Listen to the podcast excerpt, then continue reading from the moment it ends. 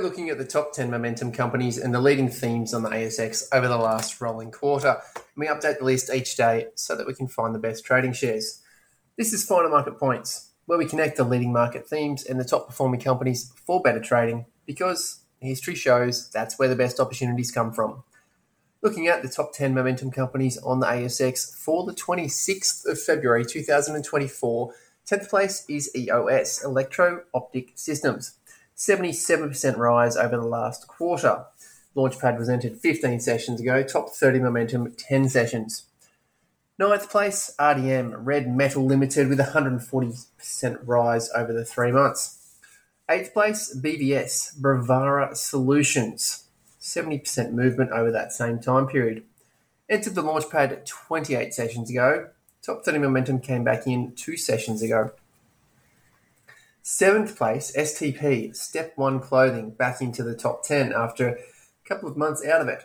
122% rise over the quarter. Sixth place, FND, Findi Limited, back into the top 10 as well. 64% move over the three months. Launchpad and Top 30 Momentum both re entered 22 sessions ago. Fifth place, DRO, DroneShield Limited, 118% move over the quarter.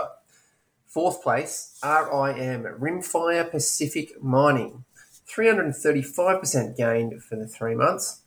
Third place, BRE, Brazilian Rare Earths, familiar name, recent listing, huge movement. Second place, BRN, Brainchip Holdings, back into the top 10 as well. This name's from a couple of years ago. 42% move for the week, 118 over the quarter. Launchpad was entered 12 sessions ago, and then three sessions later, top 30 momentum. First place, PAA, PharmAust Limited, stellar chart, really worth having a look at that one. 30% rise for the week, 261% over the last quarter. Re entering the Launchpad 31 sessions ago and has been a top 30 momentum company for over 30 sessions as well. Looking at the top themes, so beyond the top 10 companies, we look at the top 200 and find the leading themes on the ASX. First place, lithium. Second, New Zealand dollar exposure. Third, New South Wales miners. Then silver, battery related companies. Companies that build and manufacture, from widgets through to houses.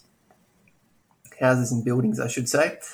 Next is renovation exposure, crossing over with that housing housing cycle exposure.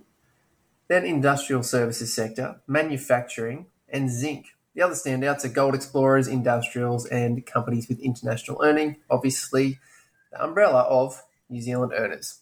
They're the leading themes and top 10 momentum companies on the ASX for the 26th of February 2024. I'm Christopher Hall, and this is Finer Market Points.